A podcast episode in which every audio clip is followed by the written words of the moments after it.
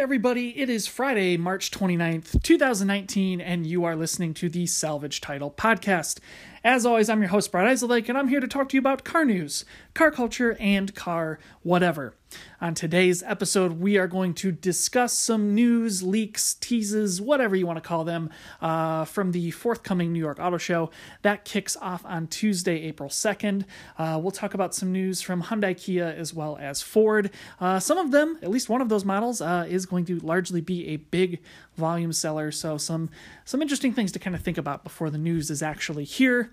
Uh, in the car culture segment, I wanted to talk about car restoration services. A lot of car companies have gotten into the game as classic cars have popularized. I don't know how, what you want to say. Nevertheless, just like Mercedes, B M W, and many other car companies, Nissan is getting into the game uh, with some new restoration parts. So just kind of think about that and what other companies are going to start getting this, because I think we are on the precipice of a huge wave of this thing uh, starting to happen uh, because of the twenty-five year import ban being lifted on a lot of very popular cars. And then last up, a car that's on my mind, uh, thanks in part to my good friend Tony, uh, I got to take his Tesla Model three out for a drive.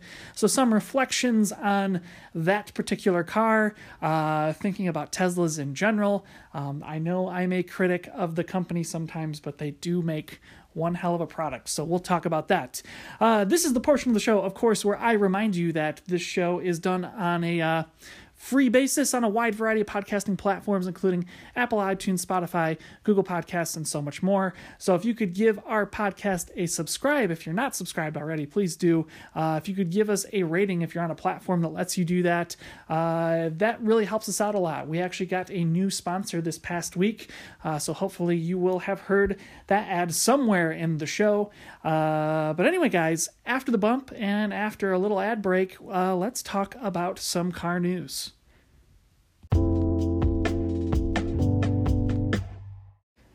Well, guys, kicking things off in the auto news section, I wanted to talk for a moment about what Hyundai and Kia have lined up for the New York Auto Show.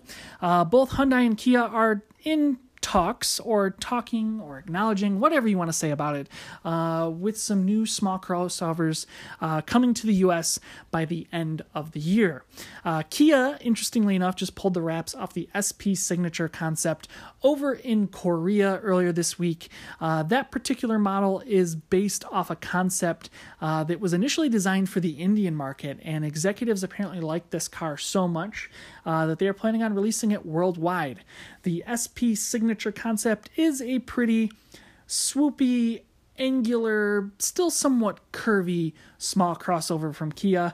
Um, it's got the traditional tiger nose styling up front. Uh, it has some interesting Telluride-like styling. Uh, nods are the word I'm going to use uh, in its overall look, um, but it's definitely much more curvy than the Telluride overall.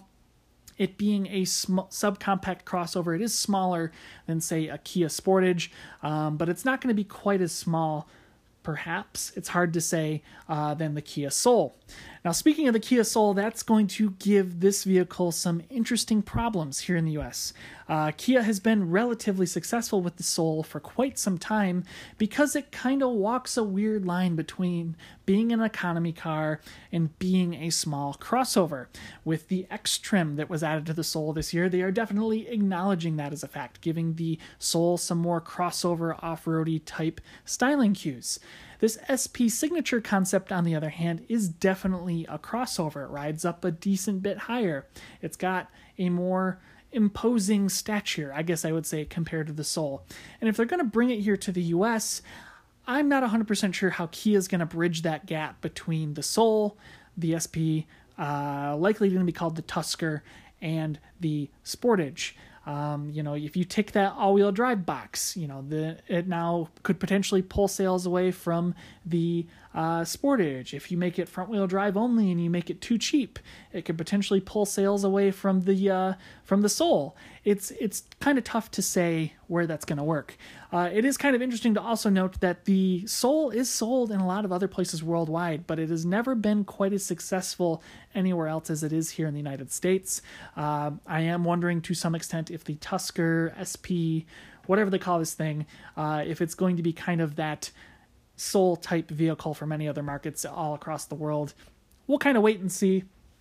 I'm just excited to say that there's going to be something new out there to talk about beyond just the Soul for Kia. They're, they've been on a roll with a lot of their new products, but, you know, it's a little more confusing, to say the least. Now, over at Hyundai, uh, Kia's sister company, uh, they have announced a new vehicle announcement for the New York Auto Show, and that is the new Venue uh, that will be available at the end of twenty nineteen on into early twenty twenty. Uh, this is the first new Kia, Hyundai, whatever type crossover-y thing that is going to not use a North American city name uh, for its crossover. Uh, there was, of course, been the uh, Tucson, the Santa Fe, uh, the Palisade, many things like that.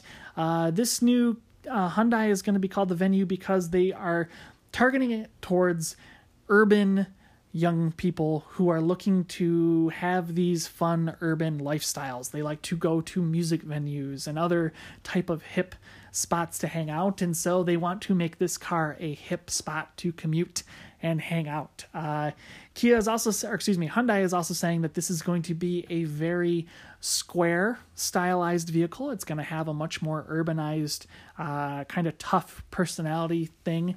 So think more Jeep Renegade than Fiat five hundred X when it comes to style. Um, but it's still likely going to carry some nods and touches that, uh, look at what the Santa Fe has right now, what the new Palisade has coming uh, to include with this vehicle. At least the rear end teaser uh, indicates that it does have a flat back panel, um, but it's got some swoopy lights. So who knows what this thing's going to look for. I guess that's maybe what most excites me about this vehicle is that uh, wrapping my brain around Palisade and Santa Fe style elements in a square body as opposed to a rounded body is a weird thing.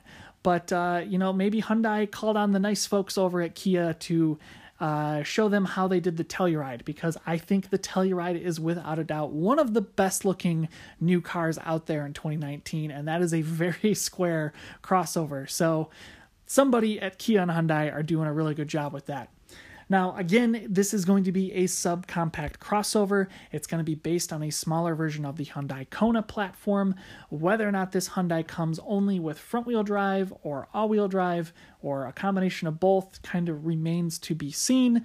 Uh, but I think more than likely, Hyundai is probably expecting to sell a lot of these in upper trim levels with front-wheel drive and an automatic, uh, especially if they're targeting it to urban young folks. Uh, pricing on this, obviously not known, uh, but if it's going to be smaller than a Kona, it's a good bet that it's going to be less. Uh, probably where the Kona starts around twenty thousand dollars, if this starts around seventeen, eighteen, uh, I think that would probably be a fair bet. And what is interesting at that price point is that you're starting to step on the toes of the Hyundai Accent. Now, the Hyundai Accent got a refresh about a year ago, and I would say that that car looks pretty darn good, and it's been pretty well reviewed. But whether or not Hyundai thinks that that's a model that they want to keep around, uh, perhaps not. Maybe this new Kona platform is much easier to do things with than that one, and uh, they're going to kind of swipe it under the rug. So we'll see. Pretty excited about what they have to announce, but uh, we won't know anything more about it until, it sounds like, Tuesday next week. Speaking of Tuesday, uh, our friends over at Ford Motor Company also have a vehicle that they're going to be announcing, and that is the new twenty twenty Ford Escape. Uh, the new Escape is going to be based on the new small C-segment platform that underpins the Ford Focus internationally, and at least based on spy shots, photos, and even the teaser image that was posted uh, earlier today. Uh, this thing really likely looks like it's going to be a slightly elongated and uh, taller version of the Ford Focus wagon. Uh, is this a good thing or is this a bad thing? I, you know, I'm a man of two things here. I, one, blame the Escape for killing the Ford Focus here in the U S because the Escape has continually been a strong seller, whereas the Focus dipped off for quite some time. Uh, that is, of course, in part to the fact that they never really updated the Focus here, and they didn't give us the new Focus, and that is a huge problem. That being said, this new Escape basically being the European market focus on slightly taller stilts, uh, is a good thing because the new European Focus is a very good car, and I'm very excited to see it uh, on sale here in the U S, at least in some small capacity. So what should we expect of this vehicle? Well, I imagine it's not going to change much in size, uh, either bigger or smaller. If anything, I would expect Ford to have decreased its overall size just a little bit without compromising too much of the interior space, as the outgoing Escape was already kind of small on the inside to begin with. Uh, overall, I think it's going to be a pretty well-done vehicle with new modern Ford touches. Uh, I'm going to be really curious to see how they handle the interior materials, because at least the new Ford Ranger was a little bit of a disappointment on that front. Uh, but that of itself is also based on an older design, so who knows what's really going to happen. Uh, powertrain-wise, you know, it's going to have a four-cylinder engine, more than likely. Uh, I would be willing to bet it's going to be some kind of EcoBoost setup, probably a one point three or one point four liter turbocharged unit as the base one, and probably a larger two liter turbo as the top trim engine. Uh, what I'm really curious about is whether or not Ford is going to announce an S T model for this. Uh, of course, Ford has slapped the S T badge on the uh, Edge, on the Explorer, and having uh, a Escape S T, I think, is somewhat of an inevitable outcome in this uh, day and age that we live in, uh, because these bones are based on the Ford Focus, and we do know what the Focus S T is. More than likely, it will just be the Focus S T bits going underneath this crossover. What I'm kind of curious about is whether or not this vehicle is going to get that all-wheel drive system that debuted in the old Ford Focus R S, but has now proliferated into a large number of vehicles, uh, not just within Ford, but like G M and many other uh, companies use that same basic setup. Uh, that system had a pretty interesting torque vectoring technology that was in it, and it would be able to send power from the front to the rear without you really noticing. I don't know if it's going to have the full capability of what the Ford Focus R S had, uh, but at least in the capacity of what like the Chevy, tra- or, uh, excuse me, the Chevy Blazer, not the Trailblazer, has. Um, Seems probably fairly likely for this vehicle. Um, when is it going to go on sale? Pff, I don't know. Probably the end of the year is probably a safe bet. Um, maybe later this summer. Who knows? The Escape that's here right now has been around quite literally forever. Uh, it has not aged particularly well. I don't know if you've gotten in a recent Ford Escape uh, in the past couple of months, but like compared to the Honda C R V, the new Toyota RAV four, uh, the new uh, Hyundai crossovers, many others, uh, it's bad, man. It's real bad. And Ford's got to act fast uh, to try to get themselves propped back up in this marketplace. Um, but, you know, like I said, it's a sacrifice that we had to make to get a Focus here, and if it's basically going to be a much taller, much bigger Ford Focus, I guess I'm not super upset about it. Uh, but news to come, I suppose, next week, Tuesday, uh, among many other uh, announcements that will likely come in New York. I'm genuinely curious to see if we hear anything from Cadillac about what their new E V crossover is. Uh, I'm really curious to know if Chevrolet is going to be showing off this new uh, E V that they apparently have planned uh, to be built at the Hamtramck assembly plant. I am definitely uh, interested to see what else comes out of some of these auto, auto, or other automakers. Uh, Fiat, I think, is one that, uh, excuse me, F C A, the whole company, uh, if they bring over the E V concepts or the plug-in hybrid concepts for the uh, Jeep Renegade and the Jeep Compass.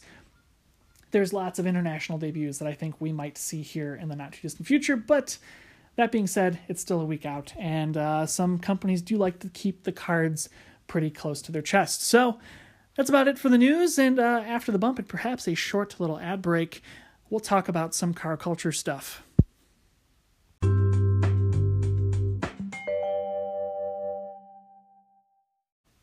So over here in the car culture segment, I wanted to touch on the idea of vehicle restoration, and it's not exactly an easy thing to do. Uh, my dad has been working on restoring, in air quotes, uh, his nineteen sixty-eight Chevy Camaro for what feels like the last two decades.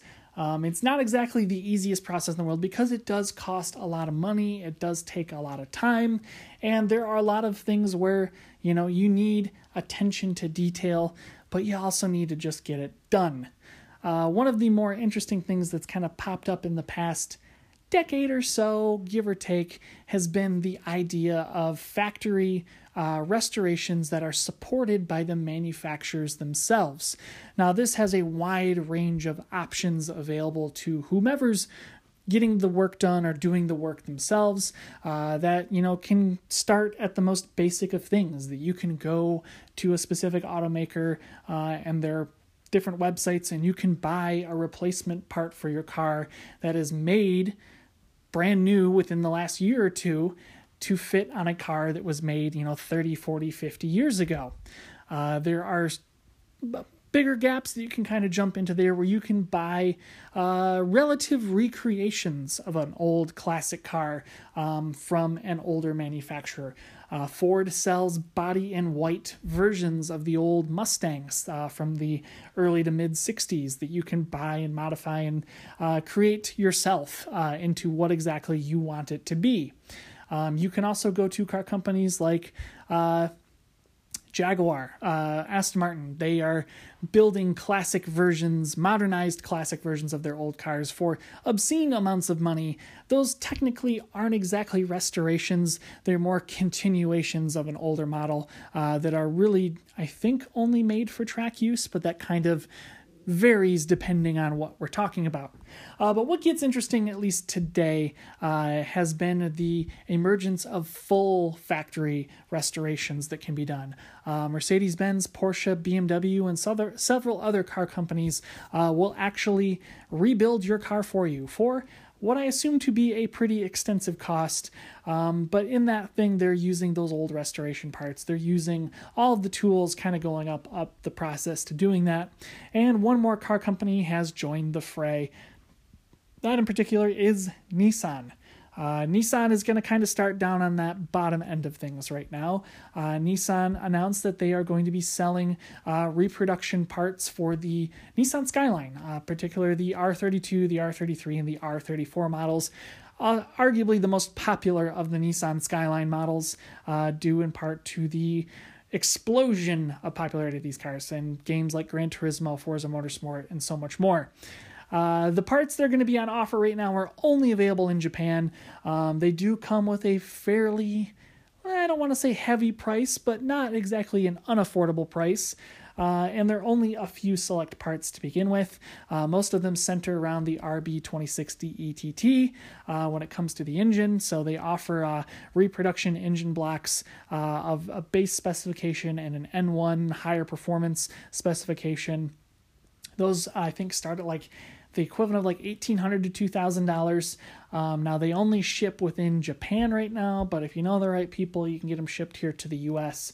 Uh, they also offer roof panels and rear quarter panels for the Skylines, uh, as well as some interesting wiring harness and uh, windshield wiper assembly things. Sounds like Nissan's kind of just touching on things that they know tend to be problematic with these cars, uh, things that would be needed to be restored. And, you know, with these cars starting to get snapped up by American collectors, I think Nissan's kind of going, hey, we gotta...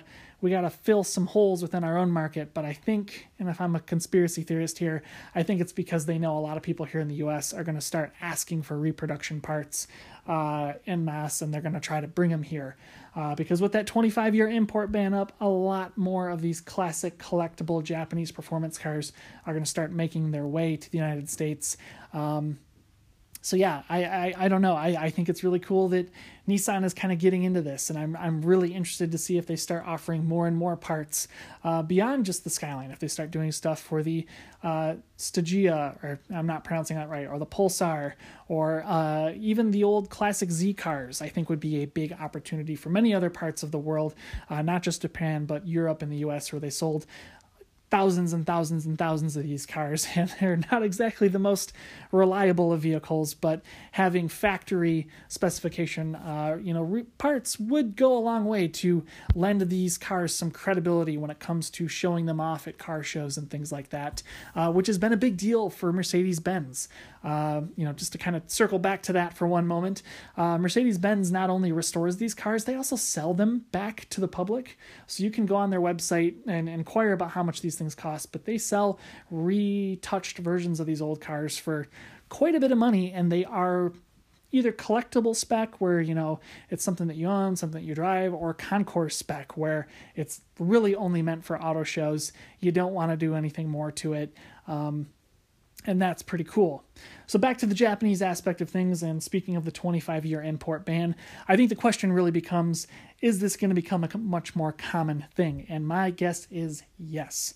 With all these cars coming to the U S, uh, not necessarily in huge numbers, but, you know, for the collectors that have money, people who are interested in these things, this is a big emerging market.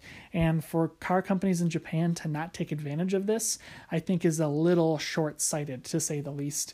Uh, I would not be surprised to see Honda join these ranks in the not-too-distant future. Uh, Honda does have a lot of very high-quality, very well-respected, uh, very popular vehicles that I think they're going to want to supply parts for in the not-too-distant future. Uh, namely, big number one is the N S X. Uh, having those restoration parts for the N S X uh, would be huge, because, I mean, yes, there is a huge aftermarket parts uh, thing, but it's not exactly like there are a lot of these cars to begin with to pull door panels, roofs, uh, rear quarter panels, stuff like that off of, and I think Honda could definitely make some decent amounts of money there. I'd also be curious if they would start supplying those parts for the engines and transmissions. Uh, not to say that those engines were all that different from what was available in a T L and an R L at that point in time, but there were some higher spec parts included, and uh, I think they're going to want to support that. Who gets in after H- Nissan and Toyota? That's a little bit harder to say. You know, Toyota was smart. Over all these years, they've always had carryover bits and pieces between a lot of their vehicles. So parts are relatively easy to find for their cars until you really start digging deep into the uh, the weird mess of vehicles that were available in Asia, uh, Australia, and otherwise. Um, so I can't imagine Toyota's going to do it quite yet, and they're a pretty historically conservative company. Uh, if they do it, it would probably just be for the Supra to begin with, maybe the Celica after the fact, but because they sold so many of both of those cars here in the U S with largely the same parts that they used in Japan, I can't imagine that they're going to jump into that right now. Mazda's another one where I go, uh, maybe. Uh, Mazda does have a lot of support and a lot of love for the R X seven. Uh, but whether or not they, they do full restoration things, again, ugh, we didn't get the good, in air quotes, R X sevens here. Um, but again, with the twenty-five year import ban, if a lot start making their way over, and I think they will, uh, that might be some kind of opportunity for them. So I don't know. But at least this is a start. And it's a start with a very good model that has a very strong following and already has a lot of cars being imported here. Uh, I have shown interest in the past of doing an import of an R thirty-three Skyline, uh, not with the R B twenty-six, but with a more standard two point five liter uh, straight six uh, and the basic four-wheel drive system. But uh, in lieu of another thing we'll talk about here in a second, I'm kind of letting that go in the uh, sense of getting something new. But if you're interested in bringing over an old Japanese classic car, have you looked at like how much parts cost? Have you looked at kind of what kind of repairs would need to be done on it? Do you know what you'd be doing in that? Uh, I'd be curious to hear if you've got some experience in that kind of regard. Uh, hit me up on Twitter at Y S S M A N, or uh, leave us a line here at anchor dot f m at uh, anchor dot f m slash Y S S M A N. I'd really appreciate it.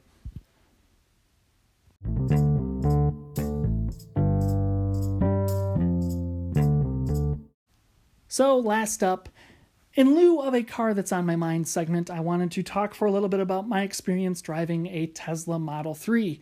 My friend Tony was gracious enough to invite me out to his house, and uh, we took his Model three for a little drive through uh, the area in which we kind of grew up. Uh, some of these uh, rough and tumble country roads with some uh, places where you can get up to speed and hang around for a little bit, toss it through some corners, so on and so forth. And uh, I really have to thank Tony again for letting me do that. Uh, it was a game-changing experience for me, and it has uh, unfortunately warped my sensibilities on what I think is good or bad uh, when it comes to a buying a new car today. Uh, just kind of sticking with the basics here for a moment. If you don't know what a Tesla Model three is, how dare you? Secondly, uh, it's an entry-level luxury sedan, um, not unlike a B M W three Series. Similar size, similar level of performance, uh, similar level of price. Uh, Tony's particular model is a uh, Model three mid-range uh, model, so it has uh, a little more power, a little more battery capacity. I think it's like sixty-two-ish kilowatt hours. Uh, it can go about two hundred sixty miles of range. It can accelerate from zero to sixty, and I think it's under five seconds. Uh, More or less, I think he said what I would expect if I was to order a Model three in the most basic trim. The only thing that would be different between that car and this car would be the interior, where he's got the upgraded uh, luxury trim interior.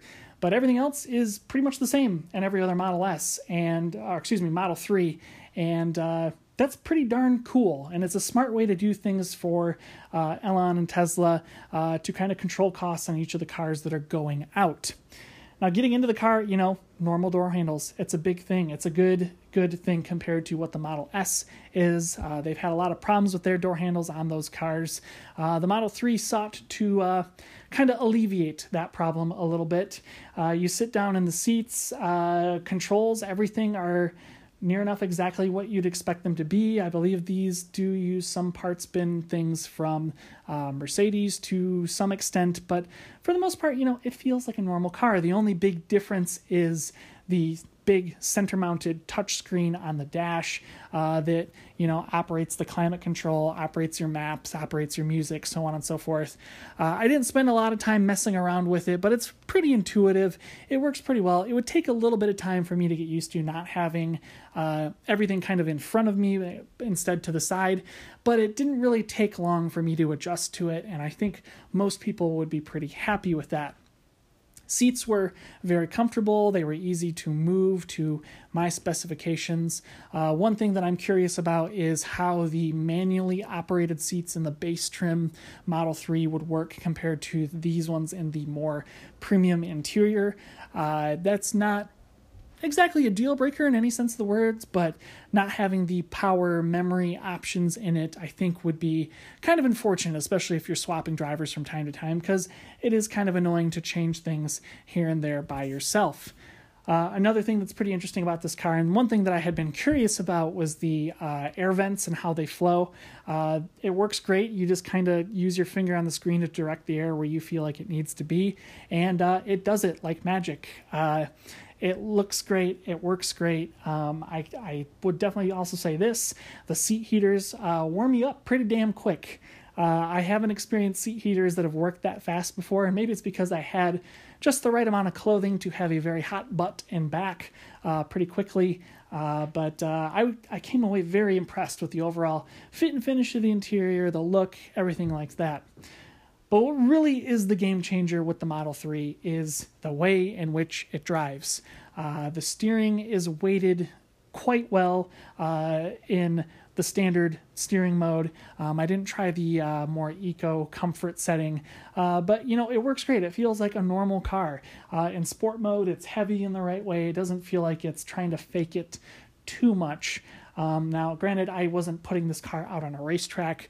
That's an entirely different experience, but on the road, it ri- rides really well, steers really well. Um, one thing that I noticed was that the regenerative braking uh, in its most aggressive mode was perhaps a little too aggressive for me.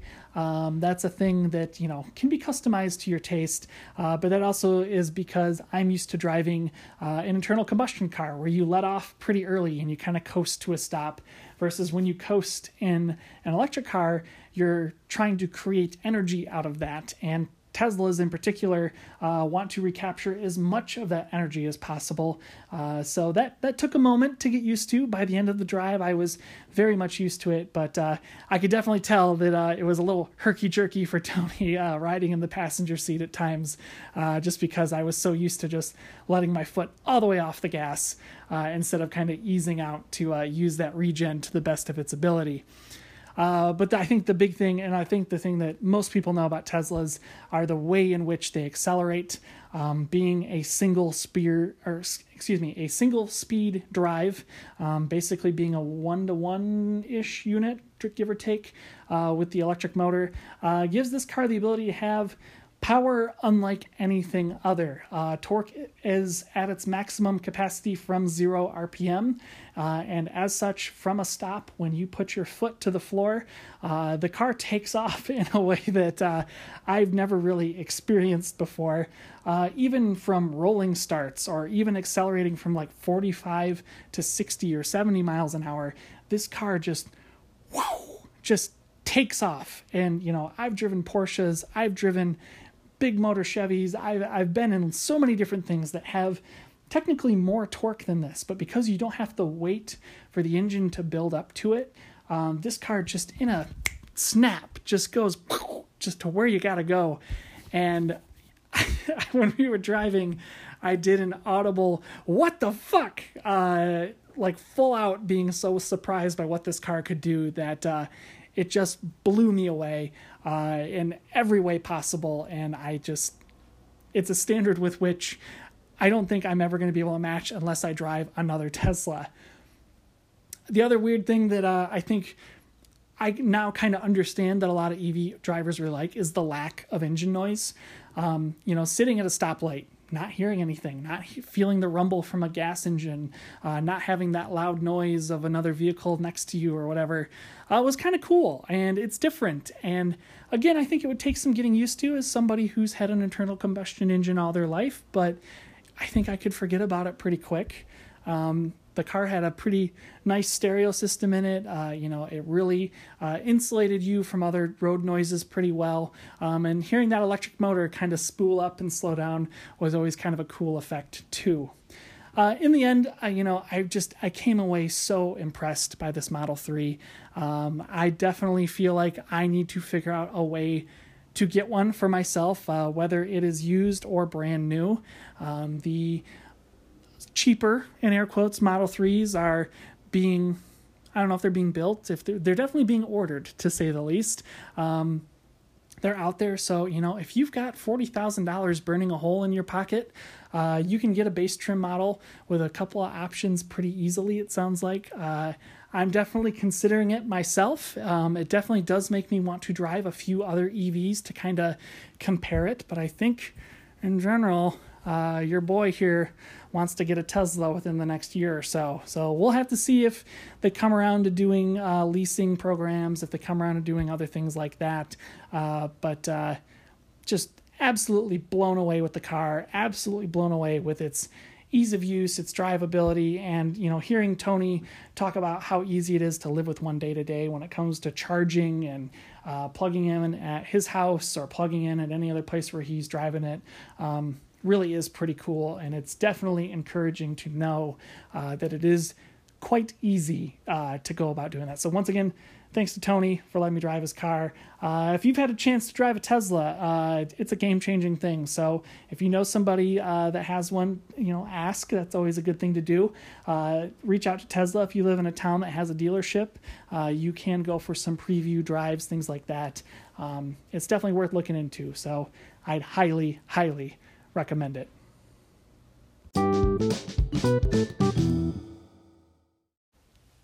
Well, guys, that just about wraps up this episode of the Salvage Title Podcast. As always, I'm your host, Brad Isolake, and you can follow me on Twitter at Y S S M A N, and you can follow along with episodes of the show at anchor.fm slash YSSMAN. Uh, as I said up at the top of the show, we make this podcast available on a wide variety of podcasting platforms, including Apple, iTunes, Spotify, Google Podcasts, and so much more. So make sure you hit that subscribe button if you're not already subscribed, and uh, you know, if they offer the chance for you to give us a rating, uh, please do. That does help us get seen by more uh, people who are interested in this show. In other news, guys, uh, spring seems to have sprung. Uh, I saw robins the other day. We're seeing cardinals again. The geese have arrived here in Michigan. Uh, warm weather is nearly here. So if you're in an area that's going to have some sunshine, some warm weather, uh, make sure you go out and enjoy it. Uh, I know I plan to later this afternoon. In other news, guys, uh, that's always a good opportunity to remember uh, to go out to your car, check your tire pressure, maybe wipe off your headlights, uh, do some of that spring cleaning in your car interior, because uh, I know my car needs it right now, and uh, I'll be doing that hopefully later this weekend. Anyway, guys, speaking of the weekend, I hope you have a great one, and we will see you next week on the Salvage Title Podcast. See you then.